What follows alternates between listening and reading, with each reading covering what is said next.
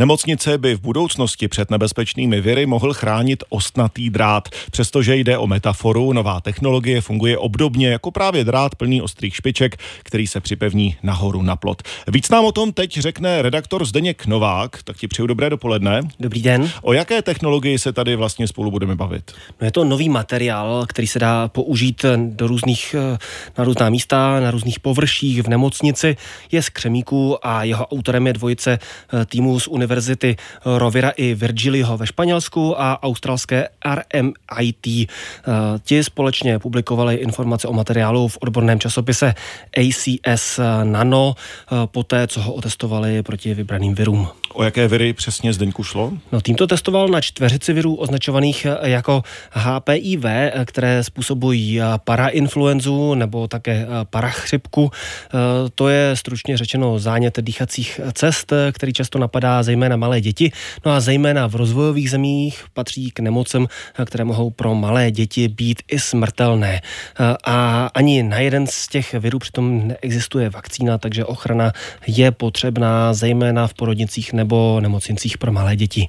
Teď trošku zapojíme fantazii, jak přesně si tu ochranu máme představit, opravdu jako ostnatý drát? No v praxi to pod elektronovým mikroskopem vypadá opravdu trochu jako takové, řekněme, fakírské nože z hřebíků, eh, nebo možná jako takový placatý kaktus plný ostrých trnů. No a právě na tyto trny se viry doslova napíchnou, eh, tím se poškodí jejich struktura a během pár hodin se pak rozpadnou.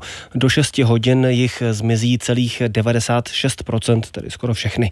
Jak to funguje, je vidět právě i na záběrech z elektronového mikroskopu, kde je poznat, jak viry ztrácí svůj tvar a mění se v takovou, řekněme, loužičku.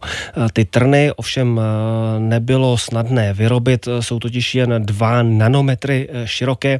Pro představu to znamená, že se do šířky běžného lidského vlasu vešlo vyskládaných asi 30 tisíc těchto trnů.